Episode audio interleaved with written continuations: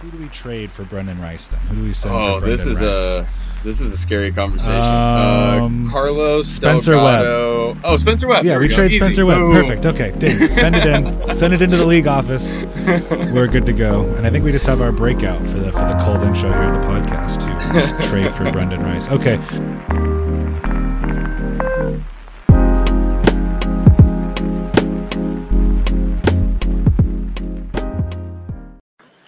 Few games. Tough. That was District 5. Now we're the Ducks. Yeah. And the Ducks are undefeated. Quack. Quack. Quack. Quack.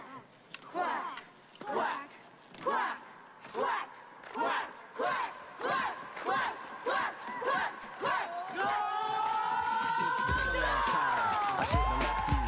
Without a strong rhyme to step to, think of how many weak shows you slept through. Time's up. I'm sorry I kept you thinking of this. You keep repeating your miss. The rhymes from the microphone solo with. So you sit by the radio hand on the dial. Hello and welcome to the Flock Pod. We are at hashtag 089, recording here in the beautiful condo once again over Zoom.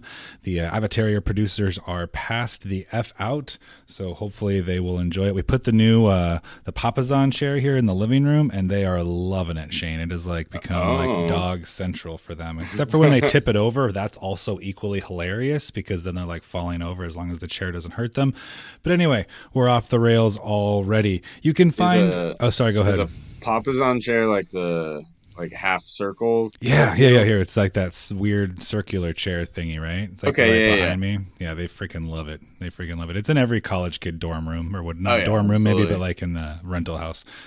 So you can find us on all of your major podcast streaming platforms at the Flockpod. And if you would be oh so kind to go out there and just give us a like, give us a share, uh, give us those five star ratings. In particular, again with Spotify having their new rating system, we'd really appreciate some love on that. You can also find us on all of your major social media platforms at the Flockpod, and make sure to go find me at Coach Justin D on those same platforms. Shane, tell them where you are. You can find me at bartender Shane six on the Twitter and at Waka Flocka Shane six on the Instagrams, where all the pictures live. Dude, pictures and now it's like movies and reels, man. Instagram's Mm-hmm. no longer a uh, a picture website or a picture platform. It's a video platform, which is just kind of crazy. But we're not here to talk about Instagram, Shane. We're here to talk about the Ducks dismantling of the Colorado Buffaloes, finishing up that game with a lovely score of 52 to 29. It was really nice to see the Ducks put up a bunch of points and like you were saying here pre-pod to really pull away from an opponent. You know, they didn't finish the game quite how every Duck fan maybe would have liked, but to put a put an opponent away early so the score and the game was not really in question late. Yeah, I mean, I think Colorado got on the board a little bit quicker than uh, than we had all kind of predicted. But even within that, it was nice that you know the game was kind of they had good control over it, good control of the momentum, uh, at least by halftime, if not if not earlier. I mean, I felt comfortable. I obviously earlier. felt very comfortable because I once again fell asleep in the third quarter. Um, I become that old man that has to record the games. It's just so I can make sure I can watch them all. And I'm glad I did because I did go back and watch the end of it there. And again, AB looked to get his groove back a little bit in this one. Had a little bit of swag. Looked like looked like Cristobal went out there and he gave him the whole speech from like uh, it's like when uh, T'Challa is fighting early on and he's about to uh, get beat by Mbaku like early on in the movie, and his mom yells, Show him who you are. I feel like that's what Cristobal basically did to Anthony Brown before that game because he went out and played a hell of a game. Uh, really, really putting up some big numbers, some nice plays, and showing off that trust, that newly developed trust that he has with Devin Williams. Yeah, I'm glad you brought this up early because I wanted to get to Anthony Brown, but I didn't want to be the one to bring it up because you know I've been You know, been riding I'm a pitcher, Shane. I'll just lob that baby up for you. Twelve to six softball right down the middle, and you hit it out the park here. Go No. I, I thought he played excellent. I thought this was his absolute redemption game, and even some of the things that we touched on last week from the previous game against Cal, where you know he he looked like you know some of those penalties where he was able to be free to just throw the ball down the field without any you know any actual repercussions. His kind of in my opinion, looks like it's kind of unlocked a couple things for him mentally. And he just feels a little bit more safe throwing the ball deep. Like you mentioned with Devin Williams, having that guy that he trusts downfield, I think is really big. I mean, we kind of predicted it was going to be some of those tight ends, and we've seen them kind of take a little bit of a backseat to the receiving Absolutely. core this season. But I also think that that is, you know, kind of more to do with the offense being a little slower out of the gates than I think everyone predicted. But I mean, they're still they're still going through and just methodically winning games, and that's the part of Anthony Brown that I've always been the most impressed by. Is he just plays a smart game, and this game was a great example of it. Once again, playing point guard. I mean, as I'm looking here, we've got one, two, three, four, five, six, seven, eight, nine, 10, 11 different ducks catching balls. And it looks like Ty Thompson did complete uh, one pass. So one of those completions, I'm not sure who it was to, wasn't Anthony Brown. But really, again, getting the ball around the field, getting the ball into these playmakers' hands. And I think Zach was the one actually, when he came on, he predicted Devin Williams was going to become AB's binky. Um, I was really high on Devin Williams in the preseason. I knew one of those young wide receivers was going to kind of step up and become that stud go to guy. And it looks like he is definitely putting his uh, hat in the ring to do so. Travis Dye also getting five catches. I like to see that using some of those other younger running backs more between the tackles, getting Dye back involved in that passing game. Like you um, were saying, just in, in, regards to unlocking things. Once you get those safeties and those running back or those linebackers having to step up to stop those RB swing passes, can really unlock a lot over the top and make things a lot easier for a quarterback. Also with the the screen passes as well. I mean, that was something yes. that I was kind of highlighting going into this game was that I think Oregon maybe their best uh, feature offensively is just the the blocking of these wide receivers. I mean, there was that one play when I think it was Travis Dye scored a touchdown to the right side when uh, Johnny Yams just blocking the guy like 15 yards down the field, and then got that like near pylon pancake. And they yep, did get a love it. they did get a couple penalties in this game, a couple holding calls outside, whatnot. But I mean, when you're asking your receivers to do that much, that's that's just going to be part of it. That's a that's a repercussion that is, you know, 90% of the time. If you, for every, every 10 screen passes or, you know, option runs to the outside when you're asking your receivers to block downfield, there's going to be one penalty like per every 10 to 15 plays and not as much option as as you kind of predicted and as I would have liked to have seen in this game also. Now that we've got all these young running backs getting more and more involved, like we talked about in the early preseason, I would love to see more two running back sets. Mm-hmm. You know, really try to get more of those guys involved, get some misdirection going. But uh, we'll see what they decide to do up in Seattle this weekend. Anything else from this Colorado game? I mean, the ending again wasn't exactly what we wanted. Colorado kind of hanging around. But uh, any final thoughts here as we look to move on? I mean, you know they they keep the starters in and that game looks a little bit different final score is going to look a little bit different i think you know mm-hmm.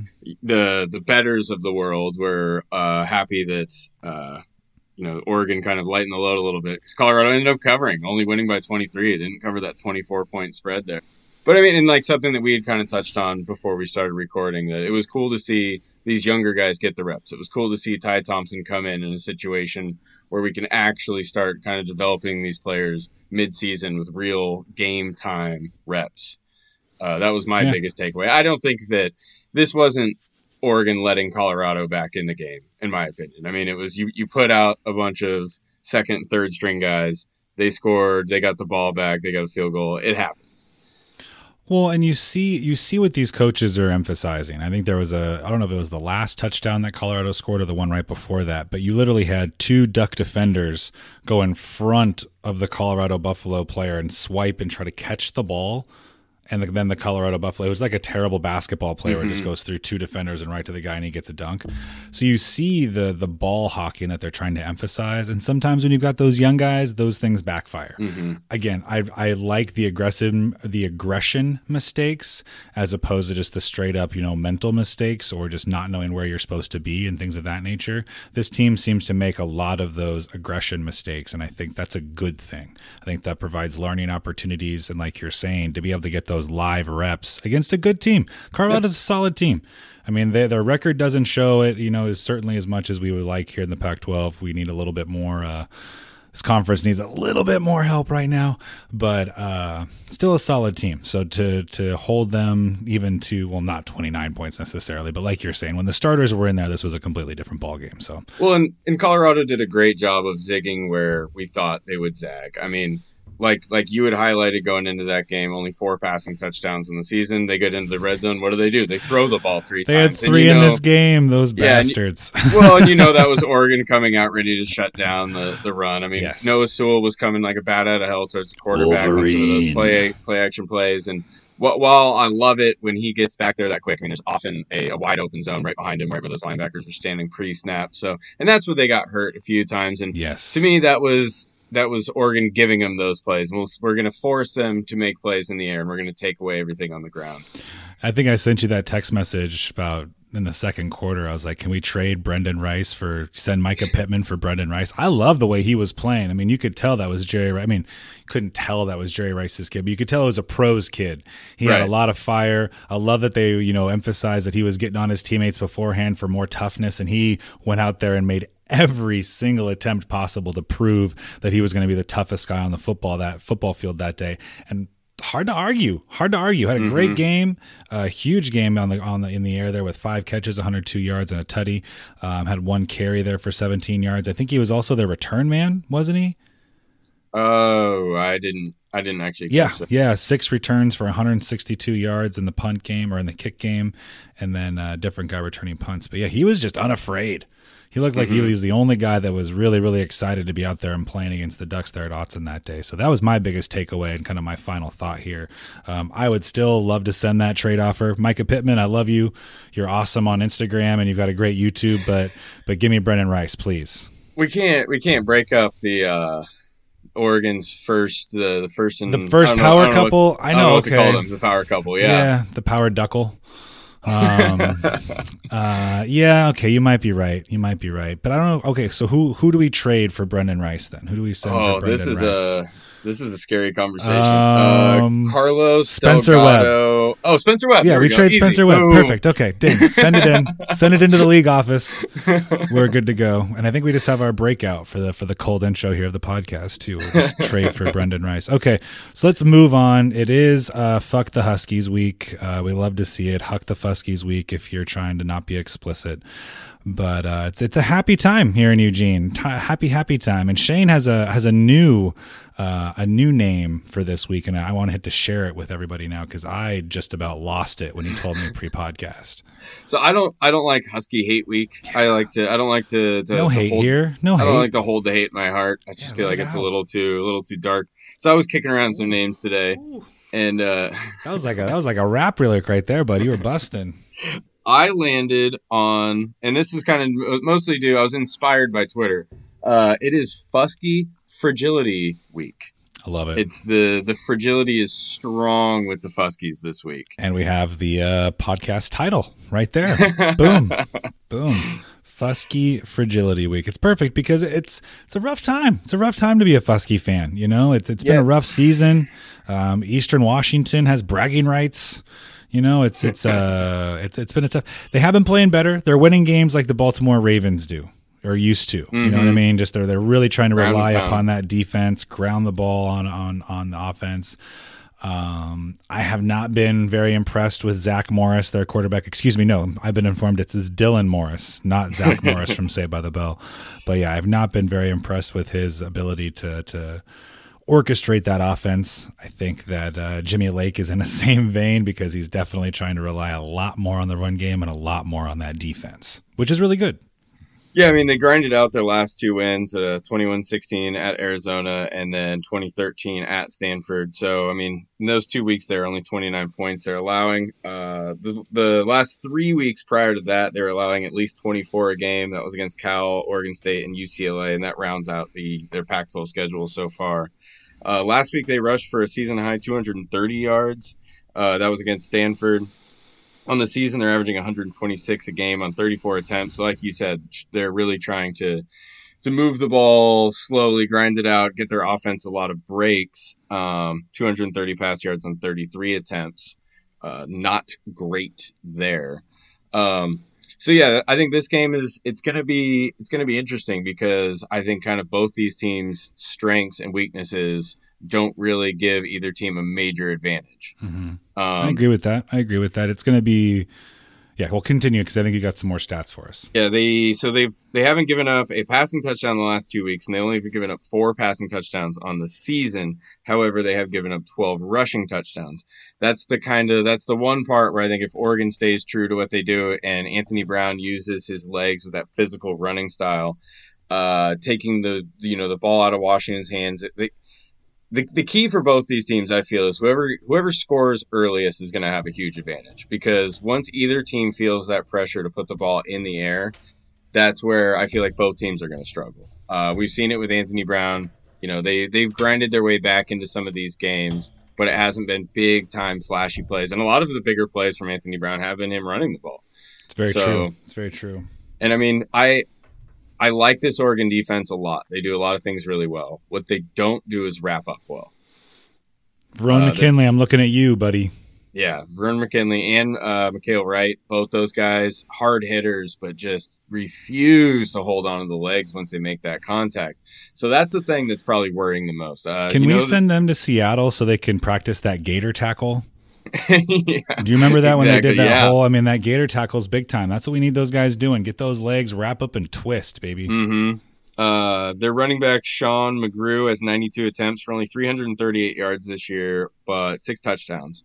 Big physical back. I think they're going to go to him a lot. Well, and they've got a couple other guys. I mean, Cameron Davis has got 50 carries on the season. Kamari Mhm. Pleasant's got 40. Richard Newton has 39. I mean, they're really trying to spread the ball around there in that backfield. And a couple of those guys, I mean, McGrew is definitely their main guy with the six touchdowns, and none of them catch the ball. So that's one thing that I think the Ducks can really fo- emphasize and focus on. I think they're just going to load the box up. I'd love to see them just go a little bit more mono y mono on the outside and say, let's go. We're going to put eight in the box and we're going to see what you can do. hmm And then for them defensively, they have allowed over 180 rushing yards on the season twice. That was against UCLA and Stanford. They've given up over 200 to Arkansas State and over 300 to Cal. And none of those teams have a running back core. I mean, even without CJ Verdell, have a running back core that's close to Oregon. So Isn't that terrifying? I mean, that running nuts. back room is so ridiculous. Yeah, and I mean, most of these guys are freshmen. I like what I've seen from Seven McGee. I like what I've seen from Byron Cardwell. I like what I've seen from uh, uh, Trey Benson. still my Benson. favorite. Yeah, I I, always really wanna call him- him. for some reason I get so stuck. I want to call him Thomas Steiner. I don't know why he like reminds me of him. I'm just because it starts with a T. But I, I even almost said it right there. I thought you were going to go Casey Benson on us, but you went a different, you went a different way there. Um, yeah, and I think all those guys have gotten uh, legitimate enough, you know, reps on the field this year. I mean, this game is, you know, this game is big. I, I've talked about how I don't feel like the Oregon players get up for the Washington game as much as they get up for those uh, Los Angeles games. But I mean, right now is where it's brewing, especially when you see the shit talking online. And I mean, if I was a coach, I hope the players would be staying off social media right now, but I might be like cherry picking a couple things to show them. Well, and what was that? What was the Jimmy Lake stuff? That was so weird. Such random comments just to kind of Oh, like start throwing strays. That's what I think. If I'm Cristobal, he's doing the right thing by in the media. Um, you know, our guy Zach Neal over there at Duckswire was all over this, posting a great article about how you know Cristobal is just focused. You know, it's there's nothing about the media, there's nothing about the articles, and nothing about any of the spin that's going to get into his head whatsoever. He's worried about winning today, and that's it. But if I was him, like you said, I would just maybe, maybe at the end of one of my speeches, just be like, and you know, Oregon's a pretty good school academically. Just something, just something, just just something sly like that, just to let him know that he, just to let his players know that you know his head's buried in the sand, but he's not naive. Well, I, I think those like those rankings are so weird too. Like I don't know. Oh, I've we never haven't really even gotten into that yet. Let's save that for after our little. no, not not the not the college football rankings. Like the, oh the, academic university rankings. academic Oh, rankings. yeah, like that's very true. I've never really looked into like what it is that goes into that. You know what I mean? Is that like amount of diplomas? Is that like what those what they do post school? Is it like a cumulative GPA? Like I just I I don't know. I well, I and you can spin it either way. Those can rankings are yeah. you can spin that shit either way. You can say, how can Washington, with that level of academics, not get more kids? Like, Yeah. degrees are degrees at the end of the day. But if you have something from Washington and you think that's going to be worth more, what wouldn't you be able to attract even more talented kids up there to go to Seattle? Mm-hmm. So, I mean, you can, again, numbers are numbers and they can be spun in any way that you want to tell the story that fits your narrative. I wonder if Stanford is like the highest ranked academic and athletic like combined. It's got to be right. It's gotta be them where or they are UCLA. academic. Yeah, Yeah. them or UCLA, because I think UCLA is up there on a lot of those lists too. but also, I mean, that's just like the like that's that last ditch effort when you're just like losing an argument with your friend when you just like start attacking something just completely unrelated. Because like, yes, Jimmy Lake and Cristobal's job is to like you know make sure that they everybody's doing well in school, but like that's not really. It's the it's the end of the it's like when you're an elementary school kid and you resort to well my dad could beat up your dad. yeah. That's that's what it feels Pretty like. much. Yeah, that's Yeah. what it feels like. Um, so yeah, this game is going to be interesting. I I'm worried just because the this Husky team does seem to be peaking, does seem to be playing well, does seem to be clicking a little bit. They seem to be playing with a little bit more of a cohesiveness. You don't see guys out of position as much as you did early in the season. Um, I don't think they're playing in quicksand anymore for those replacement Keanu Reeves fans.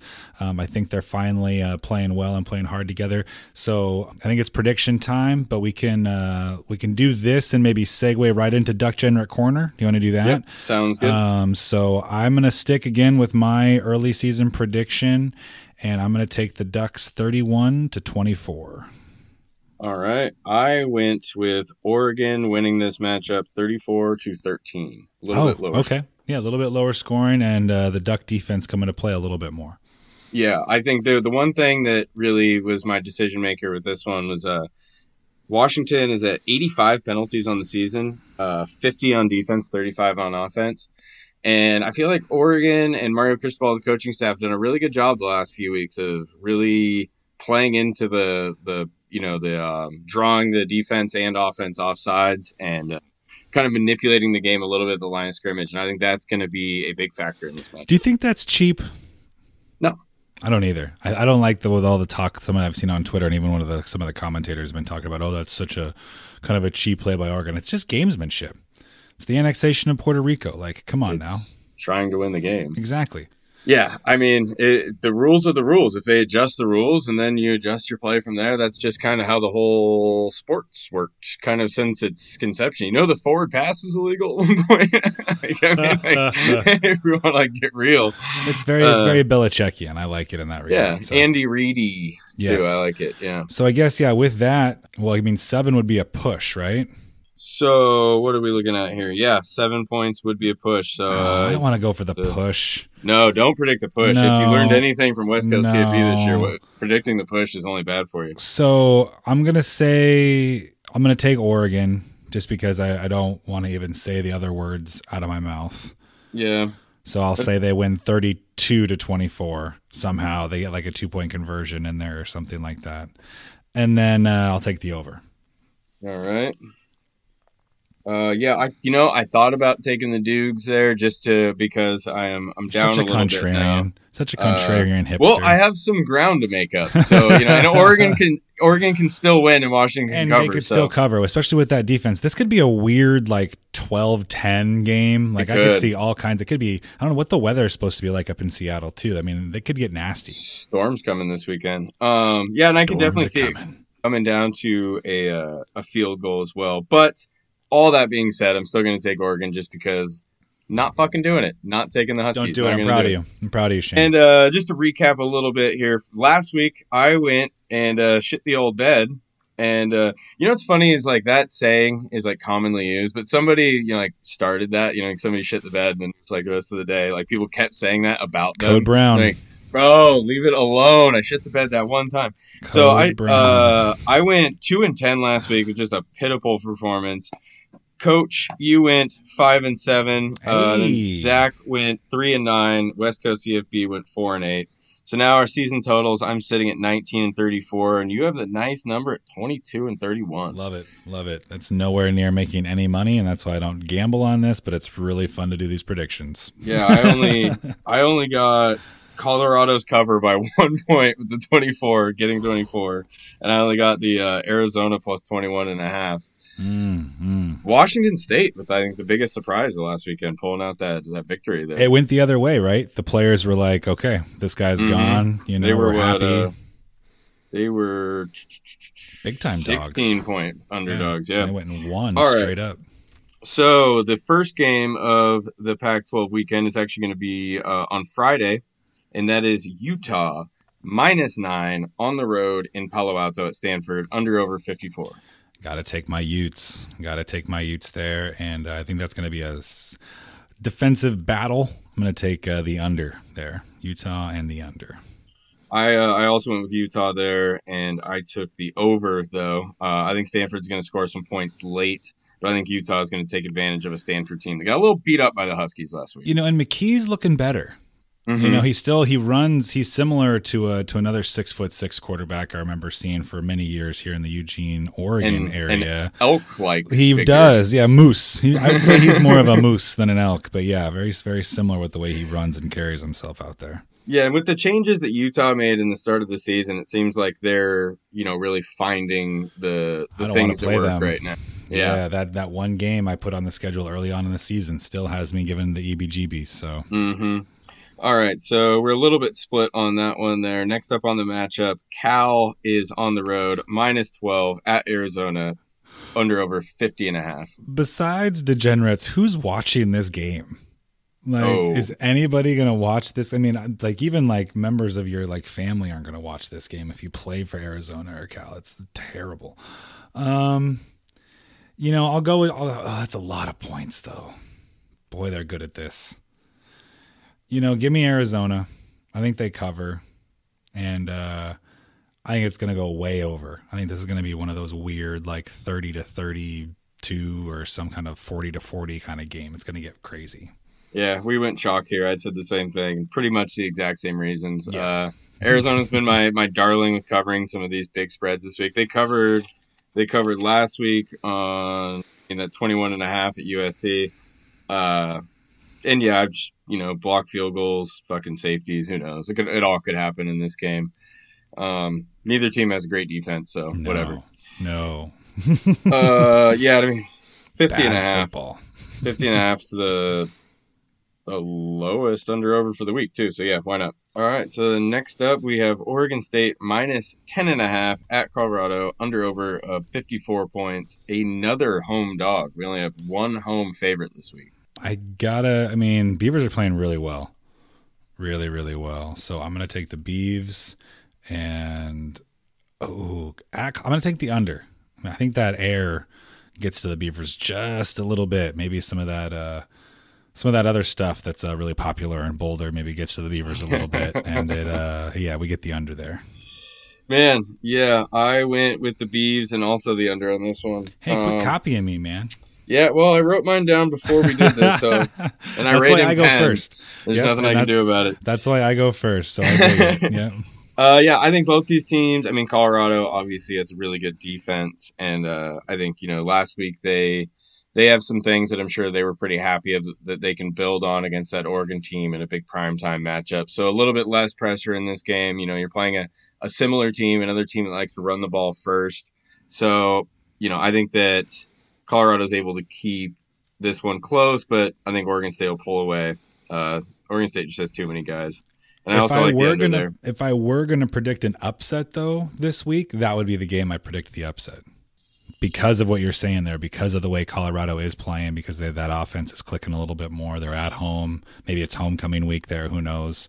Uh, but that's just that's the only thing that if there was going to be an upset this week, because that's a big upset. It's ten points. I'm not going to call it. I'm not going to predict it. I'm just I'm just doing the Matthew Berry thing here. I'm just covering myself on both sides. What makes me nervous and cringy is I think the most likely upset is How dare you? Don't say it. Don't. No. Let's move on. Let's move on. Let's move on. Let's move on. Let's move on. Okay, we got right. USC at ASU. yeah USC. So here we go. This is our only home favorite of the week. So USC is on the road getting eight points, um, which is man odds makers probably had a tough time coming up with this line. Uh, I think eight's a pretty good number there, and then the under over is sixty. So Herm Herm Edwards and that ASU team, and just you never know what you're going to get with that squad. Uh, because it's at home, I'm gonna t- give me the give me the Sun Devils, but give me that over. I think we see a, a, a lot of points, a lot of points in that game. Uh, I went with ASU and the under, so I'm just I don't really have really means to make up a lot of ground here. A lot of Uh, lot of 60 games left here. A lot. Yeah, I mean, I think that I don't know, man. I think ASU could blow them out. That's I Pac-12 after know. dark, baby. I think that's gonna be like 44 to 30 something. Who keeps their job longer, Jimmy Lake or Herm Edwards? Herm, they love him down there. They're just like, I mean, what? They love him. I don't know. I think Washington's a little bit more rabid. I think they'll chase. Uh, there's there's things I want to say here, but I'm not going to. But let's just say that I think uh, I think Seattle fans will be more willing to chase out Jimmy Lake than Sun Devil fans will be willing to chase off Herm Edwards. But all right, my counterpoint would be Jimmy's had that job for a shorter amount of time, therefore probably a little bit of a longer leash. And I mean, the university really put a lot of like verbal eggs in that basket. I think there are certain things about Mr. Lake that make his leash a little bit shorter than others, That's true, but it's just what Herb Herm's been there for and that sucks. five years, six years, But they they love him. They love. but they way haven't they- done anything. I know, but they love the way he runs it like a pro team. You know, I think that they're happy being, you know, kind of a mediocre team in the Pac-12, at least for now, because they had some they had some down years there. They were like they're, they're not Arizona, you know, right? And Yeah. he's he's keeping a lot of in-state kids there, which they need, and that's what they should be doing to try to build. They're just maybe getting the wrong in-state kids. So, all right, that is all we have this week for DuckGenerate Corner. Um, I am still in the lead, and hopefully, when we do this next week, we'll be in the lead again. But speaking of the lead, we've kind of buried the lead here, Shane. We're like thirty something minutes in here to the podcast, and we didn't talk about number four the number four team in the Oh, yeah. CFP playoff that came out to the playoff rankings that came out not too long ago. So I just want to say, you know, Zach and I were right. They took into consideration the the big time win. A lot of people are saying that. Well, what do you mean? They're, you're right. We were right. They they put What Oregon mean you're ahead, right? They put Oregon ahead of Ohio State. But we were talking about college football playoff. We were talking about we were talking about the rankings Well, any that were out. rankings. So I we were talking about okay, any then rankings. I'm right. what do you mean? I'm using the narr- I'm using the numbers to spin it to my narrative, Shane. Let me just let me live over here. Um, no, but I think I think it, it was interesting to see the the emphasis that the committee did put on that win, and I thought it was interesting for when they did the interview with the guy that he specifically brought up how Oregon Oregon's loss to Stanford was I think he used yeah, the word which I mean, it was an overtime loss too, and it was. I mean, anybody who watched the game knew like the kind of the, you know, how it unfolded, and I mean, you know, whether or not they you know take that in consideration, you know, like Zach kind of brought up, it's some things yes, like Moorhead, I feel like yes, bad officiating no. I mean, you can't really like when you're making these kinds of decisions. Injuries, yes, injuries. Yeah, he brought up injuries. You know, I think that that was a big, and that's what people forget. Mhm. KT didn't even play in that game, and they still went into Columbus. Yeah. I- My so- goodness. it, it brought a lot of joy to my heart to see them ranked that high and i do think this team deserves it i think you know they have they have done a lot and i think this schedule is a little bit tougher than they get credit for as well. And especially when you're like the yeah, the you know belle of the ball in the pac 12 you know you're getting these best efforts from all these teams. The thing i don't like about it and it's not because i was quote unquote wrong because i'm not wrong but what i don't like is that this is like ultimate Zuko is very upset.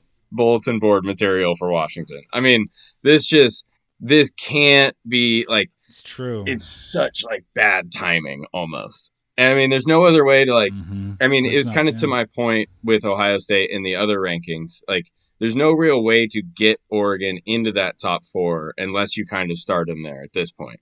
Because I mean, there there's a good chance that I mean, we still have Washington, we still have Oregon State. I mean, there's there's still a lot of there's still a Pac-12 championship potentially. A lot of tough games Mhm. on the schedule. No, at Utah is the one that I predicted early in this. I mean, this is their final four games here. They got at Washington, Washington State at home, which you know you think is going to be a decent. They're going to be favored by what twelve? Playing good football right now, though. But the, yeah, but the Ducks will still be Oh, favored yeah. by what twelve? Uh, so then you got then you got at Utah, 16, and yeah. then ideally the Pac-12 championship game, depending upon how it all plays out. So not an easy schedule, but that schedule is not going to get a lot of national respect either.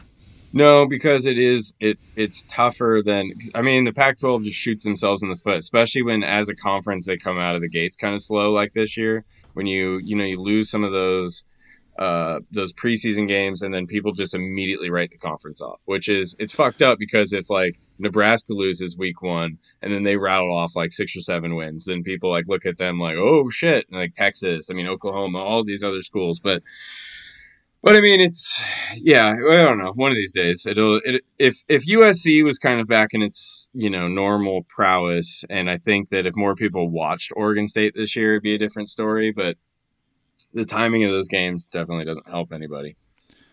Well, I mean, if people are following me on Twitter, they'll be able to go see that I just tweeted out something that I think fits perfectly for the Ducks right now. It's that guy carrying the world, you know, and they put the duck head on it. And it's just like the Pac-12 on the world behind him, because that's what the that's what the Ducks are doing right now for this conference. They're literally they've taken the entire conference, put them on their back, and said, "All right, guys, let's go." And so it's really it's in the Pac-12's best interest for all the schools for that to continue to happen. But again, this is yeah, this is not going to be an easy finish. That Washington State game is not going to be as easy as people want it to be. Thank goodness the Civil War is at Autzen this year with the way the Beavers are playing at home and the way Uh. Jonathan Smith just seems to have Cristobal's number. So What? Oh my gosh, I did. oh no. I'm not going to edit it out either. I'm going to be I heard it. I'm not. I'm not going to edit it out. I'm gonna. We all make mistakes. Platypus Cup is at Autzen this year, so uh, wow, I can't believe I did. Yeah. That. Shows how just like, weird the day has been. Yeah. weird, weird day. So yeah, this is this is going to be a big time game up there at Washington to, to to give the Ducks an opportunity to show that they can go on the road, defeat another really really tough team. And again, I don't think they're going to move much in that ranking, which has me worried because then you're playing Georgia and that's just a rematch of next year's game that they're going to play down in Atlanta. But boy, that Georgia defense is just is really good. But I want to before we move on, I want to bring up one point that I that got brought up with uh, my one brother cousin out there in good old Oklahoma. When you say brother cousin, big- it sounds, and then you say Oklahoma. I know it sounds weird, but it's just one of those things. I mean, you, if you want to get the ding, ding, ding, ding, ding, ding, ding going, he's my cousin, but he's basically my brother because I don't really have any brothers, and so that's just the way it is. But he's a big Oklahoma fan, and he was a little salty that the Sooners were so low. So I want to pose this to you here on the pod. We kind of talked about it a little bit over Twitter, but maybe our listeners can kind of chime in a little bit too. If the Ducks were to play the Sooners on a neutral site, what would that Vegas line be? hmm Which is funny when you guys were having that uh, that discussion. His account set to private, so I could just I could Mhm. only see what you were saying. So it was like I was like I'm like man, like some of like the the gifs and stuff. I was like I wonder because without context, you're like I don't know what that means. So what he said is he thought the Sooners would be favored by one. And I said Oregon by one and a You half. said Ducks by Oregon by one and a half. I think it would start with Ducks at four, and that's because Vegas knows they've got to give the Ducks more points because the Ducks haven't earned that Vegas trust.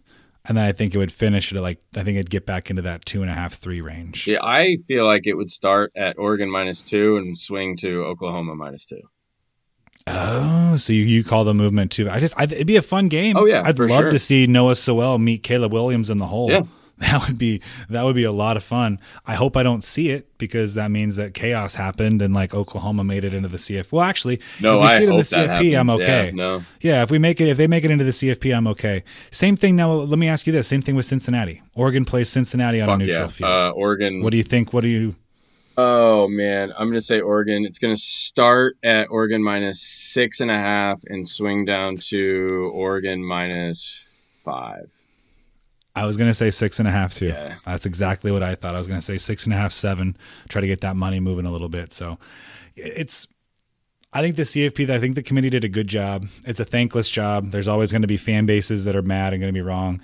We're going to expand eventually, you know, to eight or maybe even more teams. I kind of like the idea of doing ten, and then you do like buys for a couple teams in the first round, and then kind of get it going from there. But um, get that incentive still for those top two seeds. But we'll see.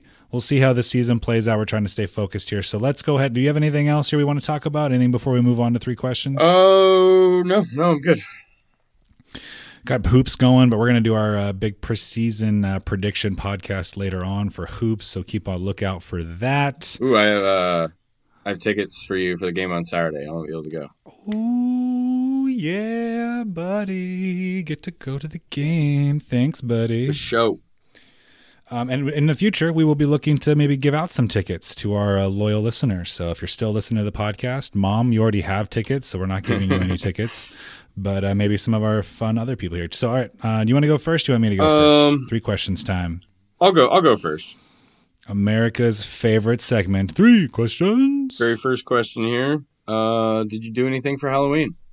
I sat in a onesie. I wore my Chewbacca onesie, and uh, Miga put on the the Pikachu onesie, and uh, we walked the dogs around the block. We actually were planning to come down to Scribs and bother you. I was going to bring my lightsaber down there and like started to try to fuck some shit up. And uh, we just didn't make it out of the house. We were being super lazy. So no, we uh, we did not do anything except uh, rock onesies. But that could be a normal day in this house at any time, just to have the onesies broken. You out. So, guys? no, didn't do do you guys get trick or treaters like around the building? No, I wish. I thought about sitting just like taking a bucket of candy and taking my lightsaber out there and hanging out on the porch and just giving out candy. And I might do that next year, but um, no, this year is just just so low key. Yeah, just do super low key. What about you guys? Did you do? Uh. I worked and then uh, came back and watched uh, a couple scary movies and that kind of thing. It was it was cool though to see like some kids out trick or treating and like uh, a little bit more uh, normalcy, Normalcy. and you know a Yeah. little bit more confidence in the handling of things and you know like I mean this year compared to last this like last year's like don't fucking talk to anybody. This year was like Yep. a little bit more you know letting the the reins off a little bit. So it was good to see. I mean Halloween's a Halloween's a holiday that I have a lot of split feelings about. I really like it as a person, and I really dislike it as a bartender. Uh, people in costumes and stuff. It's it's difficult to get the read on people. Checking, Makes your job that much more challenging. you end up having yeah. to check everybody's ID because like people, yeah, it's just a it's a it's a tricky one. Um, all right, Oh, I see what you did there. next up it's a tricky or treaty one. Uh, Mm-hmm. next up. This upcoming matchup this week against the Huskies. Who have the second most carries for the Oregon Ducks? Cardwell. I think they're going to feed, keep feeding Cardwell. I think he's earned that right, and it, he's uh, he's getting those early touches when the game still matters. So I think he's got that ball security where the coaches really trust him, and he's shown his one step and go ability is. Whew, I mean, you brought up Thomas Tyner earlier. Uh, this guy kind of reminds me of, uh, oh, what was his name? Jeremiah Johnson? Oh yeah, Wasn't that? Yeah. Didn't yeah yeah that's that's who he kind of he just that one step and just burst through the hole. He has some uh, those thr first three or four steps after that acceleration is just really impressive. So I think it's going to be Cardwell. Do you have the same answer if I rephrase the question to most touches? I think that could be McGee, Yeah, um, but I think he's the only other guy that would be close. yeah, that's that was the only thing I was kind of baiting in there. Yep. Yep. No, I want to see McGee get more touches. I want to see more two back sets, especially against this Washington defense that's really good. Let's use some misdirection. Let's use a little. Uh, let's go with some shenanigans. for sure. Oh, last question here. Um, so we're right in between Halloween and Thanksgiving here. Do you have a favorite fall beverage? Is there something that you go to a little bit more around Oh. this time of year? Well, I mean, it's eggnog season. Oh Shane. yeah, fuck yeah. It's egg. I mean, the first day that the grocery store has eggnog is like one of the happiest days of the year for Uh-huh. me. And I keep it stocked in the fridge. We go. uh oh, I'm trying to remember. This is it's just that one brand that I get, and I don't mess with any other brand. And I know what it looks like, but of course, my concussion brain can't think of the name right now. Is Darigold the yellow one? It's like yellow and red. Yeah, but it's like thick. It's like the old school. I think it's there. Oh man, you know, I I want to go look in the fridge so bad right now, but I'm not going to because that's bad podcasting. But yeah, just eggnog. I love eggnog. It's so bad for me. I talk about how I'm putting on my winter weight when I'm drinking eggnog. You know, I'm like a bear over here. But uh, yeah, eggnog is by far my. Favorite. You can put it in coffee. I use it as I my do. creamer. Yeah, I use it you in know, it's so good. It's fun to make drinks with. Um, you can do so many different things with it. So yeah, definitely Do, eggnog. What about do you? you rock with eggnog ice cream? Oh yeah, fuck yeah. eggnog I know, everything, right? man. Give me eggnog everything. And people are like, I mess with eggnog the way people mess with pumpkin spice. Yeah. Well, fuck, man. I love them both. Uh, I I can do pumpkin spice. Um, like I used to make a really really good, and it wasn't too sweet either. But I'd rock a. It, it tasted like pumpkin pie, but do like a pumpkin spice white chocolate mocha. mm, Oh, oh! I used I'm those days as a barista. Though that was so fun to make. it's it, it's a, that's a tough question for me. Like this is like my favorite time of the year for beverages in general. Uh, oh, so many I things mean, are on the yeah, table. like this time now, I mean, year. hot beverages are back on the table. I'm a big tea guy. Uh, you know, eggnog, like you said, pumpkin spice. I like peppermint, like coffee. Like uh, my wife made peppermint like espresso this morning. Uh, Fucking awesome. Are you a hot toddy guy? Love hot, love hot yeah, hot toddies. toddies are good. Not not my favorite drink to make. Um, but my uh, it's actually funny. The other day, like we didn't even have the right glassware out for hot toddies. It was like not the other day. It was in like August. It was like hot out. And somebody asked for a hot toddy, and I was like, "Fuck!" Like I guess it's gonna take me a minute to heat up water and everything. So I just ended up putting it in like a pint glass, and then I couldn't get the fucking glass over the table because it was like burning my hand. So Yeah. hot. Um, but my favorite, Oh, my like my favorite part or thing about this time of the year is part of a beverage. It's something I can't really drink during the summer. Red wine. Oh, Man, interesting. fucking glass of red wine right now. Those tannins. Get those Oh, tannins, buddy. God. Big Cabernet. There's a Trader I would not have pegged you for a wine uh, for a wine guy. Oh, love I it. dig it. uh, Okay. Trader all right. Joe's has this like whiskey barrel aged Cabernet. That's like seven dollars. Mm. It's fucking fantastic, especially for a budget wine. Because that's the only thing is like sometimes I'll go to like the Sundance wine cellar, and like it's fun to like look around, and, like you know, read what stuff tastes like, and pick out bottles. And you go to the register, and they're like one hundred and seventy five dollars. And you're like, "Fuck me, dude! Why'd I do that?" My uh my stepdad's gotten enough of those like wine services now that he just gets like bottles and bottles delivered. He's like got his own little wine cellar started over there. So I'm afraid to No, sign up uh, for one of those. dude it's dangerous it's dangerous all right so let's get it moving here um, my first question very simple do you wear purple Ooh, or do you like purple I don't mind purple. Uh, I mean, in various shades, it's got a lot of you know different feels to it. Um, I don't think I own a purple anything though. I have a little bit of purple in my running shoes. okay and i think wasn't you had a pair of shoes another pair that were kind of purpley i think didn't, didn't the Giannis have some purple on them Uh, Yes, yes, I do have a couple pairs of shoes that have purple accent colors. there you go Yeah. yeah there you go i don't fuck with purple i have like two things i have my phoenix suns steve nash jersey that's purple and then I have one uh, shirt from like Oregon Country Fair that's purple. But my whole life, I've just never like, and I think it just comes from my distaste, my dislike for that team that reside that uh, resides up there in Seattle, Washington. I just I don't mess with it. Don't mess with purple. It is part of like two of my least favorite sports, you know, franchise organizations or whatever. I mean, between UW and the Lakers, there's Oh, a yeah, decent yeah, amount of absolutely. purple disdain for. me. Yeah, Yeah, don't mess with purple or orange. Not gonna find me wearing it. Just not not not one of my, favorite things. So uh, all right, moving on. What is your favorite non the Flock Pod podcast right now that you're listening to? ooh, man. Uh, I listen to Bill Simmons the most. I don't know if I'd Okay. say it's my favorite though. Uh, Just that comfort. pod, Yeah, and it's always at various topics. You know what I mean? It's usually Mhm. bouncing around to something. I mean, they they do a good job scheduling the football stuff right after football and right before football, and then kind of basketball throughout the week.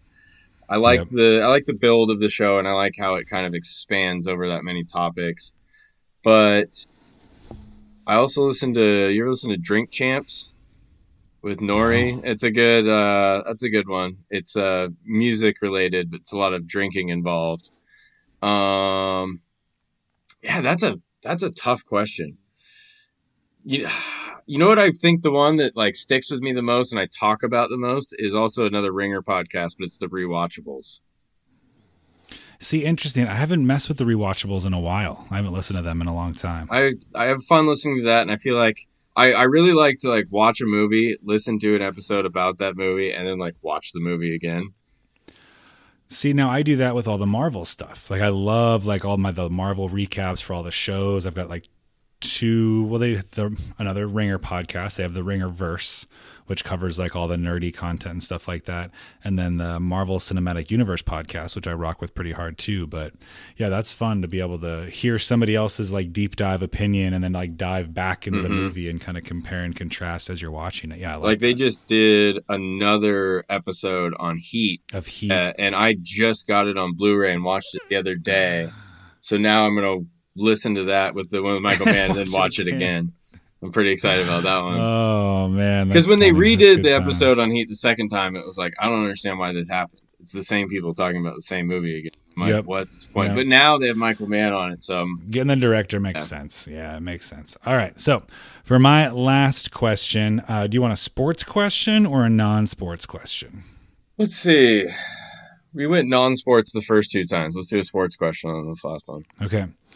What's your Super Bowl pick right now? Well, I have money. Uh, my pre- I know you're flying high as a Rams. Yeah, fan. my, I uh, know you're flying high. my preseason bet it was forty to one, and I had Rams Bills, and I put a little bit of money on that. So I'm feeling pretty good about that. I think I'd probably stick with it. Uh, I'd say the team I'm rooting for the most is the Baltimore Ravens. Mhm. Um, I've kind of adopted them as like my AFC team. Uh, yeah, and then the, out of the NFC, it's like I mean I don't know. The Packers seem to just kind of win every game that they like that they're in there at the very end, and then the Saints, man, that was a What bummer do- Jameis. what does uh, Aaron Rodgers and Kyrie Irving have in common? uh, right? That's some wild shit, oh man. that's wild. No, it's absolutely crazy. But hey, J Love gets a chance, Yeah. which is fun. So we'll see what he's got. But yeah, I don't even. uh, I don't want to pick the Rams, but I think that they make the most sense coming out of the NFC. I really do. They've got so much talent. Cooper Kupp is absolutely balling right now for them, as always. The- uh, that defense is now terrifying. The. Cardinals seem to be kind of getting shakier and shakier every. injuries. I don't know what's going on with that training staff down there, but injuries always seem to derail the Cardinals. It's I mean J- losing JJ Watt is big, you know, just to have his presence out there on the on the on the field. So um yeah, I don't like the Packers. I mean the Bucs are always any any Tom Brady team is going to be terrifying come playoffs, but I'm, I'm going to stick with the NFC West neon. I think I'd, I'd take the Rams. The AFC side, boy, it's tough. I don't want to pick the same as you, but I do. I like the Bills. I don't think the Chiefs are going to make it. No team's made, you know, what is it, four straight Super Bowls, and Well, one team Forever. Yeah. Only one Yeah, team's so done don't- it I- ever. So yeah, and they went zero and Yeah. four. Um, yeah, it's it's tricky. The AFC is pretty wide open. It seems like whoever's like really tough. healthiest at the time. I mean, like you know, even if like the chips fall the right way, I could see the Raiders like sneaking in. Um, well, they've got all kinds of shenanigans now that they moved to Vegas. Yeah. Like the Ra- the Raiders, you know, brought the brought the Raider to Vegas, and it just amplified things. That video of Ruggs is. Whew, I didn't even know there awful. Was hope, uh, video.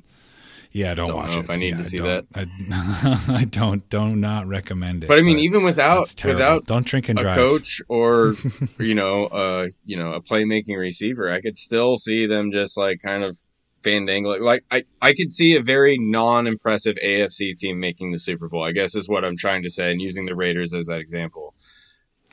I think the way that the Bills in the offseason filled all of their weaknesses, I think they're made for this. I think they're ready for this. So I hate to do it, but I'm going to pick the exact same as Let's you. hope, dude. I'll, I'm going to pick yeah, the Rams Bills. I'll You'll give you some money ten dollars if it happens. So there we go. Hey, we're in the money. We're in. All right, so that is all we have for three questions. Anything else you got for us today? I'm all Shane? good, my friend. Closing thoughts. All right. So as always, take care of your chicken. Take care of your mentals. We appreciate you. We love you. We out. Peace. I gave my love a cherry that had no stone. I gave my love a chicken that